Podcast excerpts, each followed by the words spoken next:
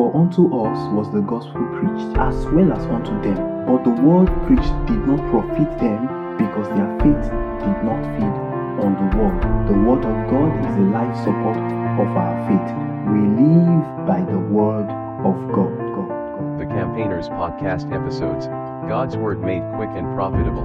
Key in, key in, key in. Blessed be God for eternity. Today on Faith Feed Podcast, episode 66 The Sign of Transfiguration. The Sign of Transfiguration. Matthew chapter 17, verse 2. And he was transfigured before them, and his face did shine as the sun, and his raiment was white as the light. And his raiment was white as the light. In the kingdom, in this kingdom, there are times that men are translated, transformed, or transmitted to realms that captures a different identity of them. Transfiguration is when a man has approval from heaven to take up a form that's an identity not known to the physical world, the natural world. When it happens, when transfiguration happens, your identity is captured by heaven and released back to the earth in a form that is not easily understood by the natural man. So, so it um, signifies the registration of a man's entire being in the court of heaven. From the scripture we just read, the sign of transfiguration is a kind of light that is approved, dispensed, and designated by heaven over a man's nature. And so this light is as a result of Isaiah 60, verse 1. The Bible says, Arise and shine, for your light has come, and the glory of God is risen upon you. So the light is made manifest because there is the presence of the glory. So when the Bible says that Jesus was transfigured and then his face shone and his um, raiment was as light, it means the glory of God came upon him. There are two key people in the Old Testament who experienced this transfiguration. One was seen while the other wasn't Moses and Elijah. The Bible says in Exodus 34, verse 29, And it came to pass when Moses came down from Mount Sinai with the two tables of testimony in Moses' hand when he came down from the mount, Moses did not know that the skin of his face shone while he talked. And when Aaron and all the children of Israel saw Moses, behold, the skin of his face shone, and they were afraid to come near him. If we continue reading, we see that Moses had to use a veil. So to Moses, he didn't know that he was transfigured on the mount. And so to him, it felt normal, but to others, he looked different.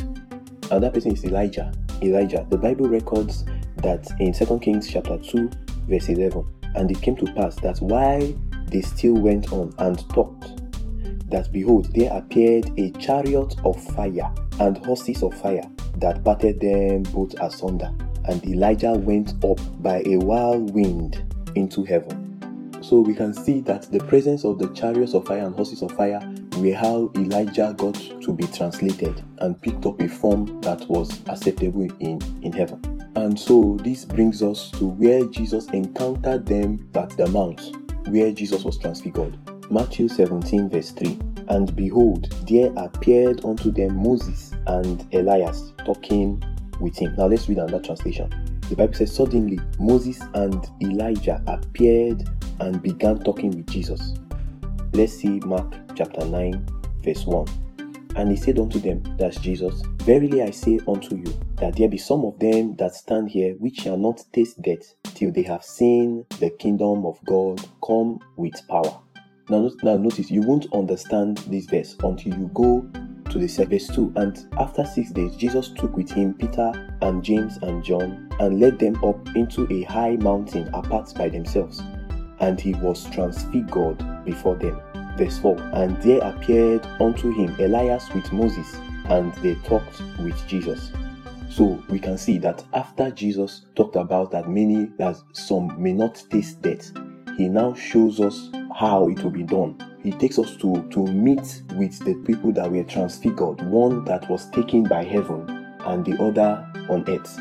So he's simply saying that transfiguration is also possible. The same thing that happened in the dispensation of Elijah and Moses can also it can also happen in the present times, just that it may not be known or seen.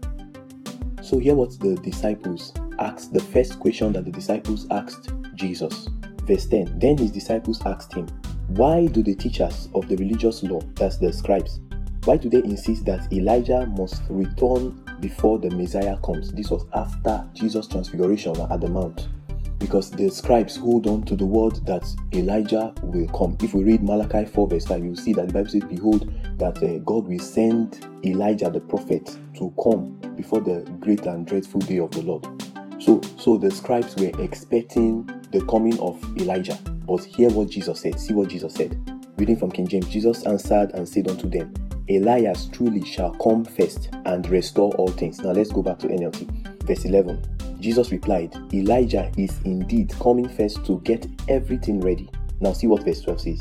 But I tell you, Elijah has already come, but wasn't recognized, and they choose to abuse him. And in the same way, they will also make the Son of Man suffer. Now, verse 13. Then the disciples realized he was talking about John the Baptist.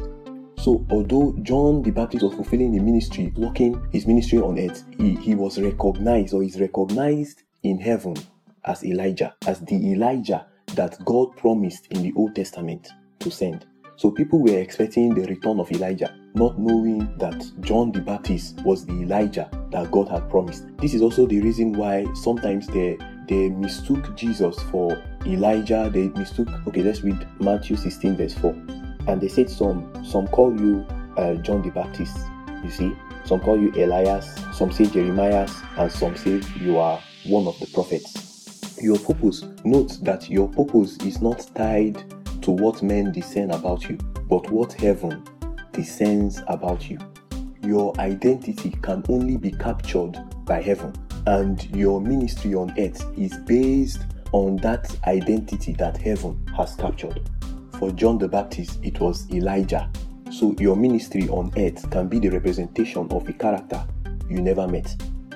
Follow me. Where I'm heading to is that transfiguration is the discovery, is the discovery of destiny. I repeat, transfiguration is the discovery of destiny. So if you want to know more about your purpose, is by the sign of transfiguration. And the sign of a man's transfiguration differs from the sign of another man. Though it is light, but there are different degrees of light. And like we said, this light comes by the glory of God or the amount of the glory of God that is upon a man. And in order for you to capture this heavenly identity, you must find the way of transfiguration, the path that leads to transfiguration. This means that you must ascend a mountain. So you must be familiar with the way of the mountain. Go listen to that episode, The Way of the Mountain.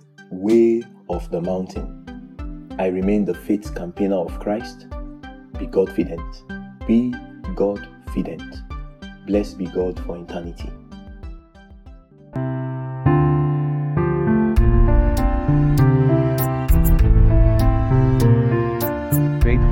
Brought to you by the Faith Campaigner of Christ. keeping the faith of Christ in the community of believers, global.